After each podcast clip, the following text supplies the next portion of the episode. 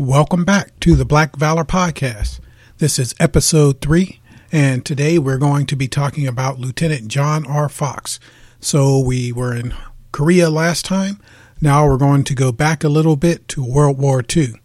Throughout World War II, the American military did take a lot of tentative steps towards utilizing blacks in combat roles, not just strictly in the uh, service capacity. And in a limited way, black soldiers, airmen, sailors, and Marines confronted the enemy on the field of battle. Now, despite evidence of stellar combat performance, these men and women were routinely denied recognition by their respective branches. To accentuate this point, at the close of the war, not a single black military member had received the Congressional Medal of Honor. In 1993, the U.S. Army sought to correct this oversight by commissioning Shaw University in North Carolina to research racial disparity in Medal of Honor selections during World War II. After reviewing documents provided by the Army, Shaw recommended 10 soldiers who met the criteria for receiving the Medal of Honor in a report titled The Medal of Honor and African Americans in the United States Army During World War II. Based on Shaw's completed study, in 1996, Congress passed a bill that allowed the President to award the Medals of Honor. Following this, on 13 January 1997, President Bill Clinton presented the medal to seven veterans. These veterans were First Lieutenant Vernon Baker, he was the only living recipient, Staff Sergeant Edward Carter Jr., Private First Class Willie James Jr., Staff Sergeant Reuben Rivers, Captain Charles Thomas, Private George Watson, and the subject of our podcast today, First Lieutenant John R. Fox. John Fox was a resident of Cincinnati but he went to school at Wilberforce University. In fact, he completed the Reserve Officer Training Corps program at Wilberforce, and he was commissioned a second lieutenant on June 13, 1940. Following graduation, Lieutenant Fox completed the Army Infantry School and Rifle and Heavy Weapons courses in 1941. On 28 February 1944, Lieutenant Fox served in the U.S. Army Cannon Company, 366th Infantry, 92nd Infantry Division, the Buffalo Soldiers, 598th Field Artillery Battalion, and this was a unit he was with when they headed overseas. Before heading overseas, the Army formed the 370th Regimental Combat Team, composed of the 370th Infantry, 598th Field Artillery Battalion, and detachments from the 92nd Division at Fort Huachuca, Arizona on 4 April 1944. So they were a bit of a advanced team that went over before the full force of the 92nd Division sailed overseas. Uh, most of the men filling the ranks of the 370th RCT were volunteers who proved themselves in the field during the famous Louisiana maneuvers of 1941 and after passing batteries of tests to prove their mental acuity. Those regimental exercises that occurred in Louisiana were the last big exercises that prepared all the U.S. forces for war before they headed overseas. The soldiers of the 370th RCT who boarded the troop transport Mariposa at Hampton Roads on 15 July 1944 were exceptionally trained, fit, and intelligent. Their ocean crossing first took them to Oran, Algeria, before arriving at Naples, Italy on 30 July. Prior to the arrival of the 370th RCT, 5th Army, which were in command of the troops there on Italy, are fighting to dislodge the Germans in the rough Apennine Mountains. They had lost close to half of its recorded strength by that point. The desperate position of the beleaguered American and Allied troops helped ensure the black soldiers received a welcome as combat troops rather than as laborers, even if all those in command were not in agreement with that decision. Along with the Americans, the 370th RCT fought alongside Brazilians, British, Italian partisans, and Indian troops. Even later in the war, they would fight with the famed Nisei troops. On 28 August, Lieutenant Fox's battalion began to move into position for battle. Unlike training stateside, the men of the 598th Field Artillery Battalion remained in close contact with their American white units while they were there. The day following their assignment to frontline combat positions, the 598th Battery C fired at the enemy for the first time. Combat patrols, including soldiers of the 370th, advanced across the Arno River with shells from the 598th convincing the German troops to keep their heads down as they moved forward. Incidentally, on 30 August, men from Company F captured two Germans manning a machine gun position. This was the first time Negro soldiers had captured an enemy in Europe.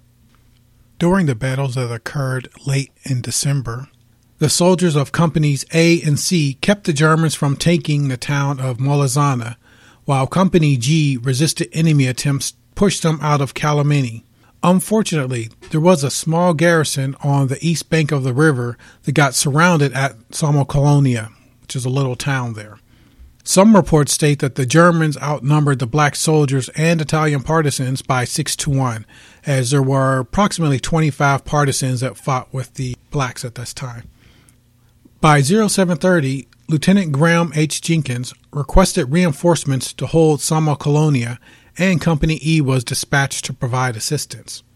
The fighting around the town became fierce, and the black troops and Germans were battling house to house, hand to hand. Lieutenant Fox, acting as the forward observer for the 66th Cannon Company, 366 Infantry Regiment, coordinated artillery barrages to try and stall the enemy advance.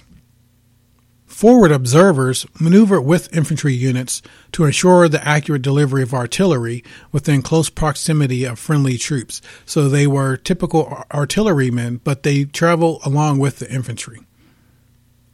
The situation continued to rapidly deteriorate, and then on the 25th of December, Christmas night, German troops dressed as civilians snuck into the town so they could infiltrate and take over key positions. By morning, most of the entryways into Sommocolonia were in Axis hands. In concert with the German infiltrators, traditional German infantry units assaulted the town under cover of a heavy artillery barrage at 0400 the next morning. The Germans outnumbered the American troops, and the majority were forced to leave the town. Around 8 a.m., Lieutenant Fox called headquarters to inform them that enemy soldiers were in the streets around them and he took a commanding position in the second floor of a house that they occupied. As the enemy advanced, he provided coordinates to direct artillery on the German troop concentrations in and throughout the town. Throughout the engagement, Lieutenant Fox steadily requested the artillery barrages move closer to his position. After his next to last barrage, he would call, Lieutenant Fox told the battery, That round was just where I wanted it. Bring it in 60 more yards. He was warned that the coordinates he provided would result in the shells landing directly on his position. In reply, he insisted the barrage occur because there's more of them than there is of us. He then requested a smoke screen to help hide the fleeing friendly troops and partisans that were leaving. Four days later, the American soldiers counterattacked and pushed the Germans out of Sommocolonia. When they arrived at the position Lieutenant Fox last reported, they found his body and those of some of his men with him. Surrounding them was an estimated 100 dead German soldiers. In the aftermath of the attack, Lieutenant Fox was recommended for the Distinguished Service Cross, but it was not awarded until his widow, Arlene Fox, received the citation on May 15, 1982. Unfortunately, this oversight by the Army was common for men of the 92nd. Major General Edward M. Almond led the 366th Infantry Regiment, and he had a low opinion of blacks serving in the military. His opinions remained largely unchanged even when he led units in the Korean War.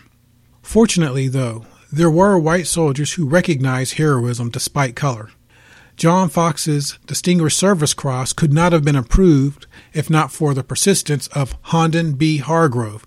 Uh, Hargrove was an old college friend and he was a fellow soldier of John Fox's in the 92nd, and he fought in Italy as well.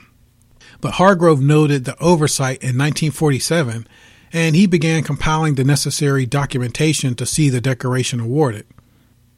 The most crucial proof that Fox was actually submitted for the award was printed in the 1946 Field Artillery Journal. And there was a major, Major E. A. Raymond, who wrote glowingly about the 598th action. And he stated in the article, one of the forward observer parties showed unbeatable heroism. Proof that colored field artillery can perform well in combat will be viewed by fair minded members of our branch with more than passing interest. He went on to say, in rifle marksmanship, all field artillery battalions nearly doubled the record of the highest scoring white artillery battalion. And in physical fitness tests, the artillery made four of the five top scores in the division. He really set out that in training and in actual combat, the black artillerymen were head and shoulders above the rest. In describing Fox's actions in Sommocolonia, Major Raymond noted he was submitted for the war posthumously. This article provided the only proof that Lieutenant Fox's leaders had proffered his name for the award because his commanders had both died by that time and there weren't any official documents that anyone could find, which was one of the critical aspects of awarding him the Distinguished Service Medal. You had to have proof that he was initially cited for the awards during that time. The citation for Lieutenant Fox's Medal of Honor read Lieutenant Fox's gallant and courageous actions at the supreme sacrifice of his own life greatly assisted in delaying the enemy advance until other infantry and artillery could reorganize to repel the attack. His extraordinarily valorous actions were in keeping with the most cherished tradition of military service and reflect the utmost credit on him, his unit, and the U.S. Army. Another interesting fact the village members at Sommocolonia actually erected a, a graves marker to Lieutenant Fox and two of his men.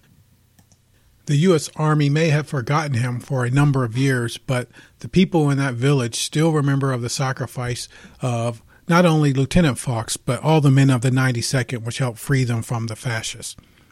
That concludes a uh, podcast for today on John Fox. As always, I have my sources, and I encourage you to go and take a look for yourself at some of the information. You can go on the website and see a picture of John Fox, some other things that I've collected. I actually have a copy of the artillery article that was talking about Fox and his men. But for my sources today, I have Black Warriors, The Buffalo Soldiers of World War II by Ivan J. Houston. The Employment of Negro Troops by Ulysses Lee. The U.S. Army Center of Military History has an article titled African American World War II Medal of Honor Recipients. Also, Sommocolonia, Barga, Italy. There's an article there on barganews.com. John R. Fox, Second Lieutenant, and that's the article on the 366 Infantry Regiment Veterans Association webpage. Also, the book American Patriots by Gail Buckley, and another couple articles. Army finally recognizes World War II black heroes on the American Forces Press Service website. And after 38 years, a hero finally gets his medal. It's a newspaper article, the, the Sunday Enterprise. Well, that's it for this podcast. Please take time to give us feedback. You can go to the website, blackvalor.net, and leave feedback there on the forums. You can also go to iTunes. We're Black Valor on iTunes. Leave feedback, leave a review. We appreciate it, it makes us better. You can also find us on Facebook and Twitter. That's it for now. I'm your host, Jamie M. Parks, and I'll see you in two weeks.